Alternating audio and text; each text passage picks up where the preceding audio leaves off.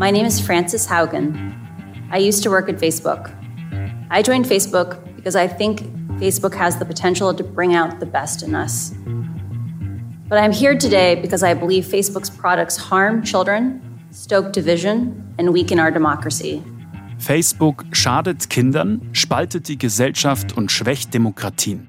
Das behauptet eine, vielleicht die Facebook-Aussteigerin schlechthin, Frances Haugen. Spätestens seit den Facebook-Files, ihren Enthüllungen, ist uns allen klar, Facebook ist eine Machtmaschine. Haugen ist aber längst nicht die einzige Whistleblowerin. Auch Sophie Seng hat Missstände gezeigt im Konzern, bis sie gefeuert wurde. Wir schauen hinter die Kulissen von Facebook, wie der Konzern mit Kritik von innen und Kontrolle von außen umgeht. Wir hören von Frances Haugen und Sophie Seng, die beide früh gewarnt haben vor der Machtmaschine Facebook. Und dann schauen wir nach Brüssel. Ein neues EU-Gesetz soll das soziale Netzwerk bald besser kontrollieren. Ihr hört 11KM, der Tagesschau-Podcast, ein Thema in aller Tiefe. Findet uns in der ARD Audiothek und überall dort, wo es Podcasts gibt. Mein Name ist Hannes Kunz. Heute ist Dienstag, der 7. März. Und wir starten jetzt bei den Facebook-Files von Francis Haugen zusammen mit meiner Gästin Stella Peters.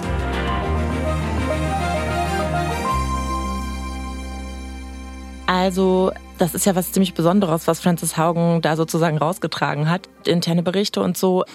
Den Kontakt mit ihr als Whistleblowerin hatten Kollegen von mir vom Rechercheverbund NDR, WDR und Süddeutscher Zeitung. Stella Peters ist Reporterin beim Investigativressort des NDR und zusammen mit einem Team von NDR, WDR und SZ hat sie für eine Doku zu Facebook recherchiert. Das war so im Sommer 2021, da war ich noch nicht mit dabei. Das war auch alles super, super geheim. Also es gibt auch eine rumpelige Aufnahme von diesem ersten Call. Thank you for your time and your bravery and courage. And we'll start with the very easy one. Where were you born? I was born in Iowa City, Iowa. So Iowa City is um, the home of the University of Iowa. Da hat sie auch zum Beispiel noch gar nicht unter ihrem echten Namen mit uns gesprochen, sondern sich noch Sean genannt und ja, erstmal erzählt, worum es eigentlich geht und ähm, was sie da alles hat. Um was geht's ihr denn in dem Moment? Also, was will sie denn öffentlich machen? The company's leadership knows how to make Facebook and Instagram safer, but won't make the necessary changes because they have put their astronomical profits before people.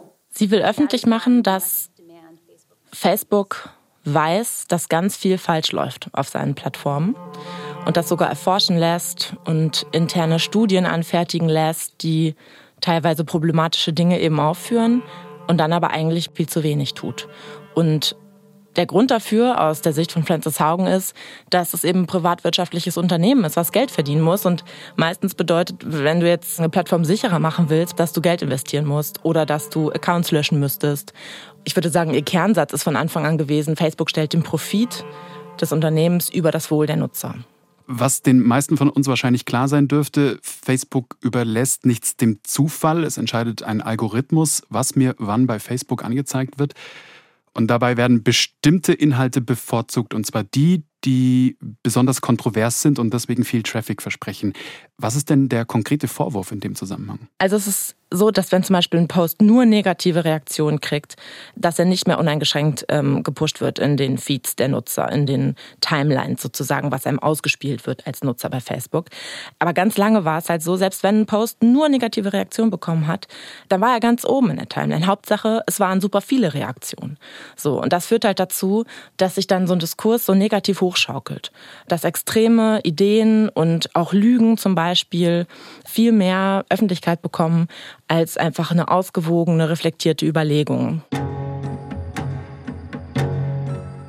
Okay, also Francis Haugen sagt euch, Facebook stellt den Profit über das Wohl der Nutzerinnen, spaltet Gesellschaften, gefährdet Demokratien. Das Ganze belegt sie ja mit äh, tausenden Dokumenten aus dem Inneren des Konzerns, den sogenannten Facebook-Files. Warum macht sie das denn eigentlich? Um was geht es ihr? During my time at Facebook, I came to realize a devastating truth. Almost no one outside of Facebook knows what happens inside of Facebook. Ich glaube, sie ist eine ziemliche Idealistin. Einfach. Sie findet einfach, dass es falsch läuft, äh, wie es im Moment läuft auf den sozialen Medien. Und sie hat eine ganz persönliche Geschichte. Sie hat eine schwere Stoffwechselkrankheit. So rund um 2015, 16 war sie sehr krank, sogar im Rollstuhl, konnte nicht mehr laufen und hatte in der Zeit so einen Assistenten. Das war ein Freund von ihrem Bruder, der ihr total geholfen hat, im Alltag zurechtzukommen. Und dieser junge Mann hat sich nach und nach in Verschwörungstheorien verloren. Also in so richtig, richtig harte Verschwörungstheorien wie George Soros beherrscht die Welt. Und sie ist einfach irgendwann nicht mehr an ihn rangekommen und hat ihn also, wie sie sagt, verloren an diese Verschwörungen.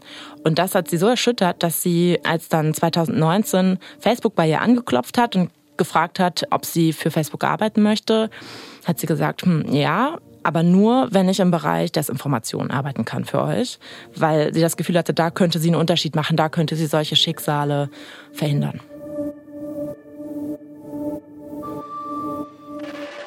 Ihr habt sie ja dann auch getroffen. Wie lief dieses Treffen ab? Wie habt ihr sie erlebt? Okay, good. Then uh, let's let's do it. Let's do it. We're rolling. We're rolling. Felix. Sie ist äh, sehr, sehr professionell aufgestellt. Also schon das Leak damals, 2021, ähm, war sehr, sehr strukturiert ähm, aufbereitet und sie ist einfach in ihrem Vorgehen eine sehr strategische Person. Und heute ist sie so ein bisschen so ein kleiner, weiß ich auch nicht, wie ich sagen soll, Whistleblower-Superstar irgendwie. Also man kommuniziert mit dem Chief of Staff, wenn man ein Interview anfragt. Sie selber ist total super, super nett und professionell. Wir haben sie in Washington getroffen, beziehungsweise meine Kollegin Svea Eckert hat sie in Washington interviewt, im Sommer jetzt, 2022. Und da hatten wir dann so ein schickes Hotelzimmer gebucht und ähm, weil sie eben diese Unverträglichkeit hat, dann glutenfreies Essen äh, bereitgestellt und so. Genau, also es ist einfach sehr sehr professionell wie mit so einem kleinen Star. Also sie hat sozusagen die Whistleblowerin zum äh, zum Beruf gemacht. Oder? Ja, tatsächlich schon momentan, ja. And so the business model, we are the products. Right? They sell us to advertisers. It's not in their interest to deal with addiction. It's not in their interest to deal with people who um, are getting pulled into rabbit holes because it means they stay more, they consume more. Was sagt denn Facebook zu den Haugen-Leaks? Also diesen Vorwurf, dass sie das Wohl der Nutzer sozusagen nicht so wichtig nehmen wie den Profit, das streiten sie erstmal grundsätzlich ab. Die sagen, das stimmt nicht.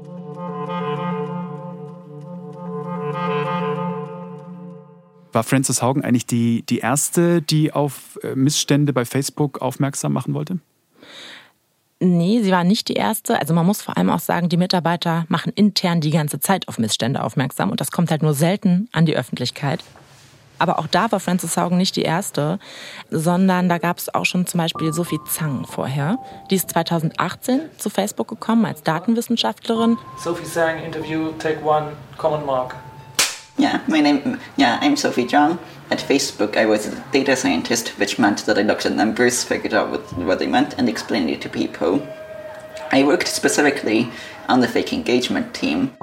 Und ihr Job war es eigentlich so, ganz normale Betrüger aufzuspüren, die sich auf Facebook irgendwie rumtreiben und da versuchen, Daten abzugreifen oder Leute in irgendwelche zwielichtigen Geschäfte reinzuquatschen.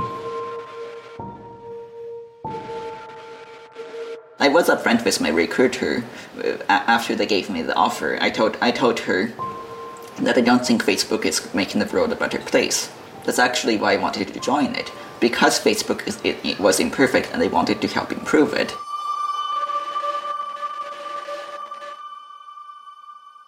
Sie findet dann, dass diese zum Beispiel Fake-Accounts eben auch politisch total missbraucht werden von ganz vielen Parteien und Machthabern in total vielen Staaten und vor allem in Staaten, wo wir als westliche Öffentlichkeit überhaupt nicht hingucken, also Honduras, Aserbaidschan, Indien, Argentinien, Paraguay. Zu Dutzenden Staaten hat sie gearbeitet und eben herausgefunden, dass äh, die Machthaber dort Fake-Accounts benutzen, um ihre eigene Message irgendwie zu pushen und die Opposition auch runterzumachen. Und als sie das rausfindet, was macht sie damit? An wen wendet sie sich? Also nach ihrer eigenen Schilderung wendet sich Sophie Zhang immer wieder an Vorgesetzte, ist sogar in einem E-Mail-Loop irgendwie mit einem der höchsten Mitarbeiter bei Facebook zu dem Zeitpunkt. Aber sie sagt, dass sie immer wieder abprallt und dass eigentlich nichts gemacht wird. Und es ist vielleicht auch wichtig zu sagen, dass sie das emotional total belastet hat. Also sie hat halt in ihrer Freizeit am Wochenende diese Fake-Accounts gesucht und aufgespürt und hatte halt das Gefühl, wenn sie das nicht macht, dann macht das niemand. Also zum Beispiel in Aserbaidschan, das ist ein Beispiel, was sie sehr beschäftigt hat. Die hatte halt das Gefühl, wenn sie da jetzt nicht eine Öffentlichkeit für schafft, dass ähm, die Präsidentenpartei da die Opposition niedermacht auf Facebook, dann wird das niemals jemand erfahren und die Opposition steht ganz alleine da. Sie sammelt das alles, protokolliert es, zeigt es ihren Vorgesetzten und dann passiert was? Manchmal ist ein bisschen was passiert, aber wie sie es beschreibt, ist eigentlich selten überhaupt was passiert. Wenn man Facebook offiziell danach fragt, sieht das natürlich anders aus. Facebook sagt, die nehmen das total ernst, diesen Kampf gegen Fake-Accounts und den Missbrauch ihrer Plattform und gehen da auf jeden Fall gegen vor, wenn sie davon erfahren. Und bei dem Beispiel Aserbaidschan ist es auch so, dass allerdings eine ganze Weile, nachdem Sophie Zhang darauf intern aufmerksam gemacht hat, äh, Facebook dieses Netzwerk dann auch runtergenommen hat. Das Problem ist nur, im Herbst 2022, als wir sozusagen in der Recherche waren, konnte man trotzdem wieder auf die Seiten gehen und da waren wieder viele Fake-Accounts, die gepostet und kommentiert haben. Im Moment ist es ein bisschen sauberer geworden, sage ich mal, auf hm. diesen Seiten. Das kann aber auch daran liegen, dass wir halt eine Anfrage an Facebook gestellt haben und die dann vielleicht so ein bisschen hinterherputzen, hm. nenne ich es mal. Wie geht denn Facebook mit Sophie Zhang um? Wie reagiert Facebook auf sie? Also am Ende wird sie rausgeschmissen, tatsächlich, wegen Poor Performance, also schlechter Arbeitsleistung, wie es heißt. Und das ist dann so, dass sie kurz bevor sie den Zugang zu diesem Intranet von Facebook verliert. Also man muss sich vorstellen, das Intranet von Facebook ist wie Facebook selbst. Die Oberfläche sieht eigentlich gleich aus. Man hat auch diese Newsfeed-Funktion man kann kommentieren und liken und äh, und sharen und so. Und sie verfasst einen super langen Post, 8000 Zeichen fast, in dem sie alles beschreibt, was sie gefunden hat und auch, ähm, wem sie das alles gesagt hat und dass sie damit eben ständig gegen Wände gelaufen ist innerhalb des Konzerns. Und diesen Post schreibt sie so in einer Nacht einfach runter, ähm, weil sie will, dass irgendwer das weiß was sie da herausgefunden hat. Genau, bevor sie halt den Zugang zu diesem Internet verliert. I wrote it. I wrote it in an all-nighter in about eight hours. I stayed up from midnight. I finished it about eight in the morning. Was macht sie inzwischen? Wisst ihr das? Ja, wir haben sie getroffen in ihrer Wohnung in Kalifornien. Sie wohnt unter sehr einfachen Verhältnissen, wenige Möbel, irgendwie verschlissene Kleidung und macht eigentlich nicht so viel im Moment. Äh, ist zu Hause, lebt noch von ihrem restlichen Einkommen, was sie bei Facebook verdient hatte und passt auf ihre Katzen auf. Na, traurig. Ja, und vor allem auch ein großer Kontrast irgendwie zu Frances Haugen. Also Sophie Zang ist halt auch ein ganz anderer Typ. Sie hat sich anders als Frances Haugen zum Beispiel keinen Anwalt oder keine Organisation als Unterstützung geholt. Aber sie hat auch eine Abfindung zum Beispiel abgelehnt, die Facebook ihr angeboten hat bei der Kündigung.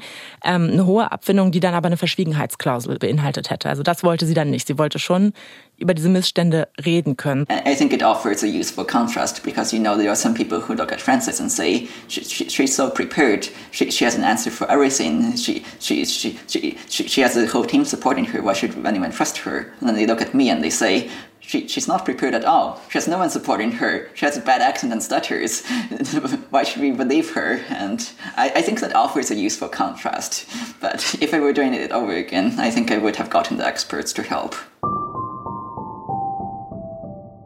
Kennen sich die beiden eigentlich? Nee, die kennen sich nicht. Die waren zwar gleichzeitig bei Facebook, aber dieses Sicherheitsteam, also sie waren halt in verschiedenen Teams in dem großen Sicherheitsteam und ja, die sind sich nie wirklich begegnet.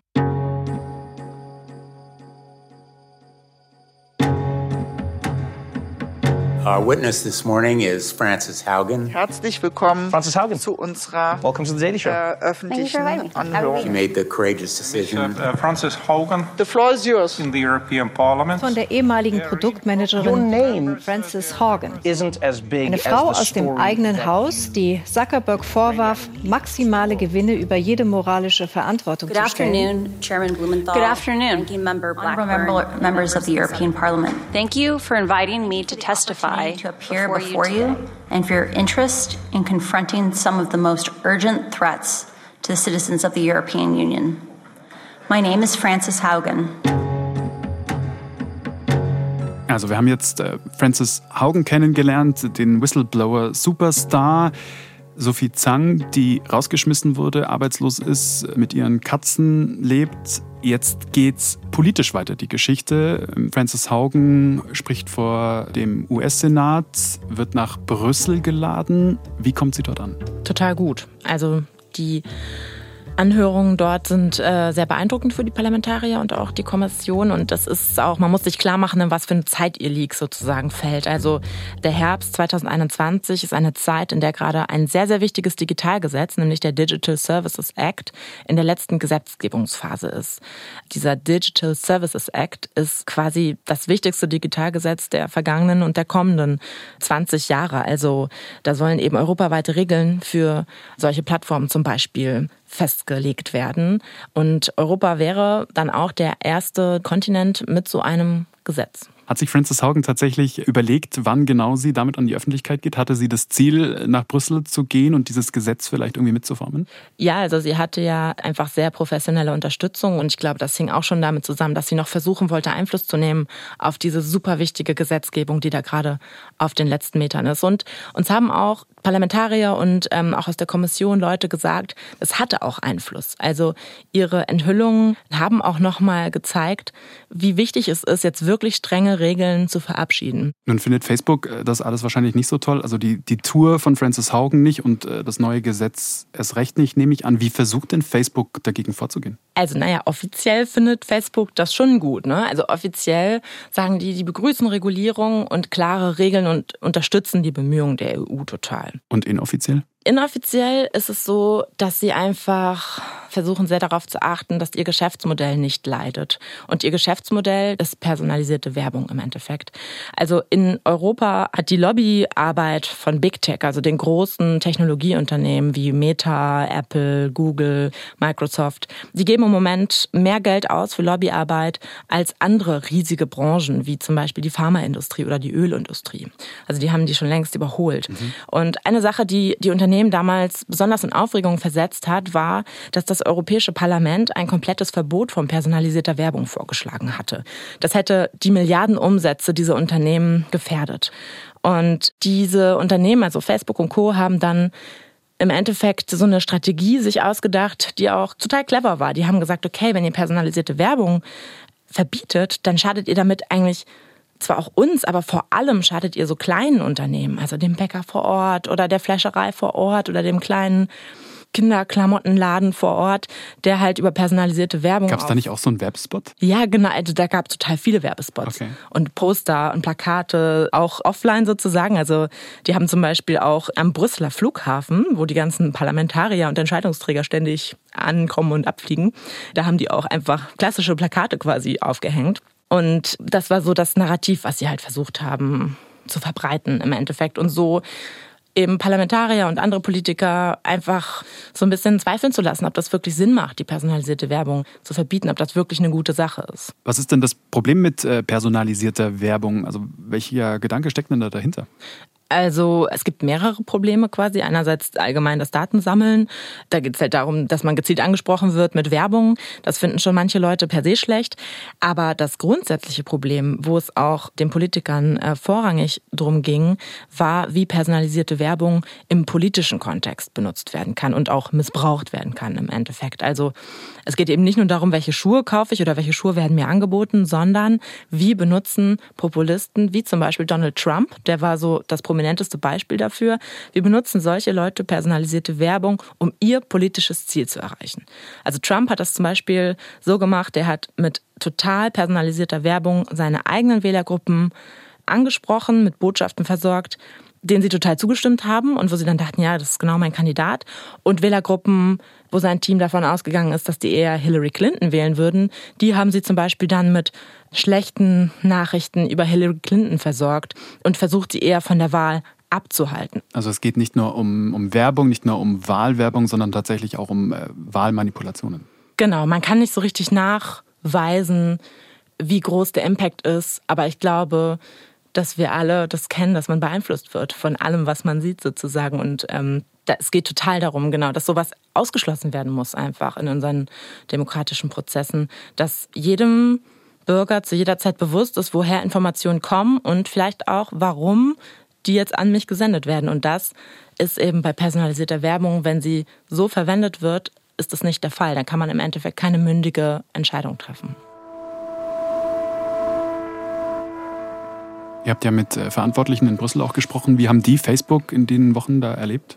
Mm, die ähm, Einschätzungen gehen da sehr auseinander. Also es wurde in der Kommission bei den Gesprächen, die ich geführt habe, wurde einerseits gesagt, dass natürlich sehr, sehr viel Lobbying passiert ist, weil die großen Tech-Unternehmen da total viel Energie und Zeit investiert haben. Aber gerade in der Kommission hat man auch gesagt, man war super vorbereitet darauf und eigentlich immun, haben die uns gesagt. Und also ich fand am bemerkenswertesten in dem Interview mit dem Binnenmarktkommissar Thierry Breton, was ich geführt habe, da hat er zu mir gesagt, My door was open. I was listening to everyone. Meine Tür steht offen. Ich höre allen erstmal zu. Ich kenne die CEOs und wenn sie mir was zu sagen haben, dann können sie mich auch einfach anrufen und wir besprechen das. Aber ich treffe mich nicht mit Lobbyisten. Die brauche ich nicht. Das ist vielleicht nicht gern gesehen, aber mein Job ist es, mich auf die Bevölkerung zu konzentrieren. Und nochmal, wenn ein Konzern mit mir sprechen möchte, dann können wir das ganz offen in einer Konferenz tun. Ganz einfach. Ja, also ich, ja, ich war davon auch etwas überrascht, dass er das einfach so gesagt hat.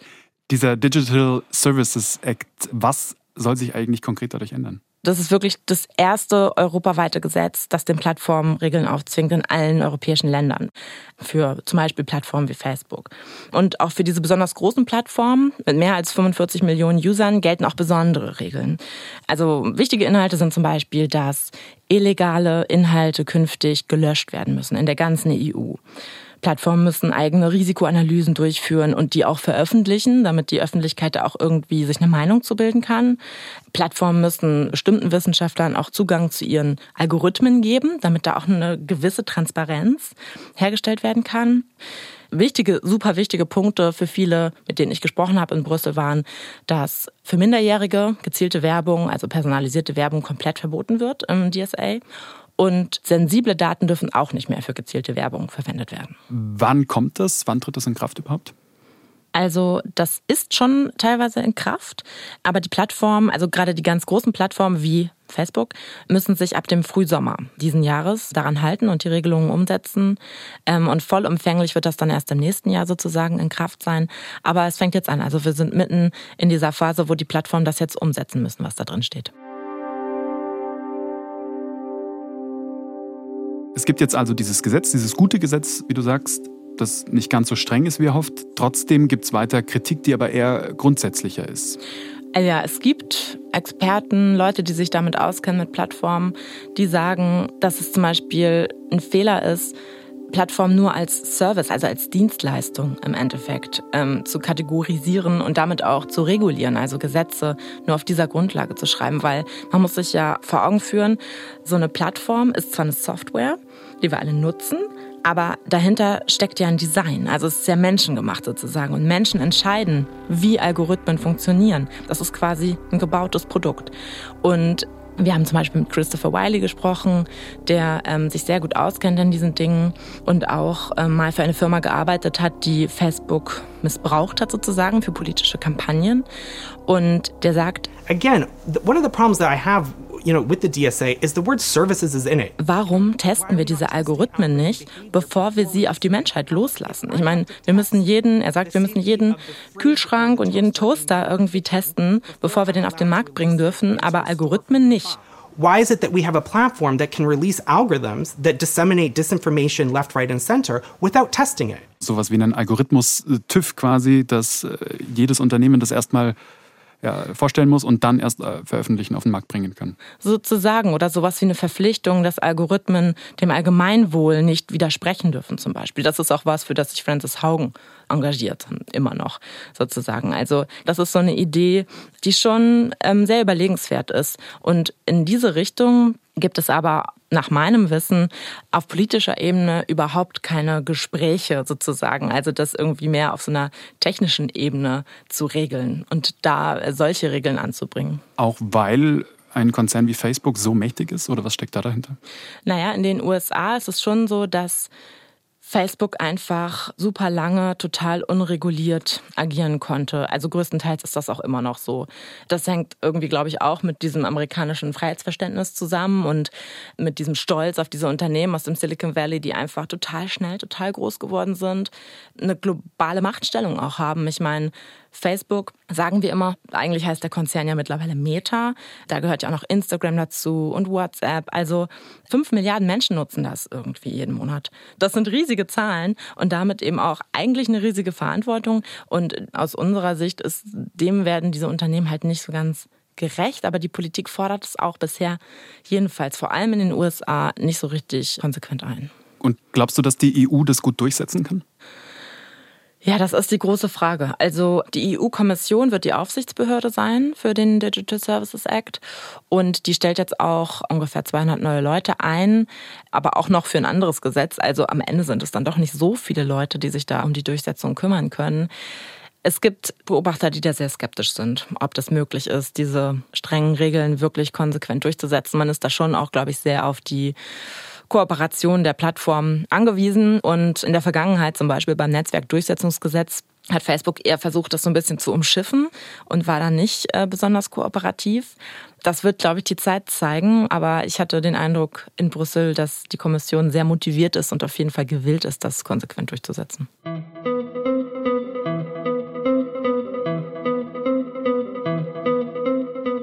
Aber liegt es nicht letztendlich an uns Nutzerinnen und Nutzern, was wir sozusagen preisgeben, was nicht, was wir Facebook zur Verfügung stellen? Uns allen ist es doch bewusst, oder? Und wir alle geben diesem Konzern diese Macht. Ich glaube nicht, dass es allen bewusst ist. Und es geht ja hier auch gerade bei unserer Recherche auch nicht um individuelle Fälle von habe ich jetzt meine persönlichen Daten für irgendeine Schuhwerbung freigegeben, sondern es geht darum, wie missbrauchen Politiker, Populisten und Autokraten diese Plattform, um politische Prozesse und politische Meinungen zu beeinflussen. Also Donald Trump ist, glaube ich, nur das prominenteste Beispiel. Der hat eben personalisierte Werbung total versiert genutzt, um Wählergruppen anzusprechen, seine eigenen Wähler anzusprechen und potenzielle Wähler von damals Hillary Clinton zum Beispiel eher vom Wählen abzuhalten. So, also das ist, glaube ich, das eigentliche Problem in diesem Kontext. Ich weiß nicht, ob alle sich klar gemacht haben. Also das sagt Facebook auch ganz offen. Politiker, wir werden die Aussagen von Politikern nicht fact-checken. Und ähm, wir haben auch mit dem Pressesprecher von ähm, Meta in Deutschland darüber gesprochen und ihn gefragt, ja, aber was ist dann, wenn die einfach lügen? Ähm, Lügen ist ein Thema, das äh, ist nicht schön, es ist aber auch nicht verboten in unserer Gesellschaft. Deswegen ähm, auch hier sind wir nicht der Auffassung, dass wir die ähm, äh, Richter sein sollten über wahr oder über falsch. Was sagst denn du, was muss sich ändern? Ich glaube, dass ähm, diese Plattformen einfach ihre eigene Verantwortung ernster nehmen müssen. Und vielleicht müssen sie eben auch auf ein bisschen Gewinn verzichten, um ihre Plattform sicher zu machen. Also das ist ein schwieriges Thema, weil wenn man auf die nackten Zahlen guckt, zum Beispiel investiert Facebook schon 5 Milliarden Dollar jedes Jahr in den Bereich Sicherheit. Es arbeiten 40.000 Leute in dem Bereich Sicherheit bei Facebook nach eigenen Angaben. Aber das scheint ja nicht zu reichen, weil irgendwie jedes Jahr wieder ähm, Dinge passieren wie der Sturm auf das Regierungsviertel in Brasilia, der Sturm aufs Kapitol 2021 war ein Beispiel, wo Facebook eine ganz unrühmliche Rolle gespielt hat. Und solange solche Dinge immer wieder passieren, kann es einfach nicht genug sein, was die Plattformen machen. Danke, dass du diese Recherchen äh, mitgebracht hast zu 11KM. Danke dir, Stella. Danke auch, dass ich hier sein konnte. Das war unser Blick hinter die Kulissen von Facebook hier bei 11KM, der Tagesschau-Podcast. Stella Peters ist Investigativreporterin beim NDR und hat zusammen mit einem Team der Recherchekooperation NDR-WDR-SZ recherchiert. Und die Doku, die zeigt, wie sich Facebook wehrt gegen Kritik von innen und Kontrolle von außen, die findet ihr in der ARD Mediathek. Die Machtmaschine, so heißt der Film, für den Stella recherchiert hat, zusammen mit Svea Eckert, Petra Nagel, Petra Blum und Tobias Dammers. Autor dieser Folge ist Sandro Schröder, mitgearbeitet hat Linda Becker, Produktion Jonas Teichmann, Georg Schoske und Hanna Brunjes. Redaktionsleitung Lena Gürtler und Fumiko Lipp. 11KM ist eine Produktion von BR24 und NDR Info. Mein Name ist Hannes Kunz. Ich sage ciao.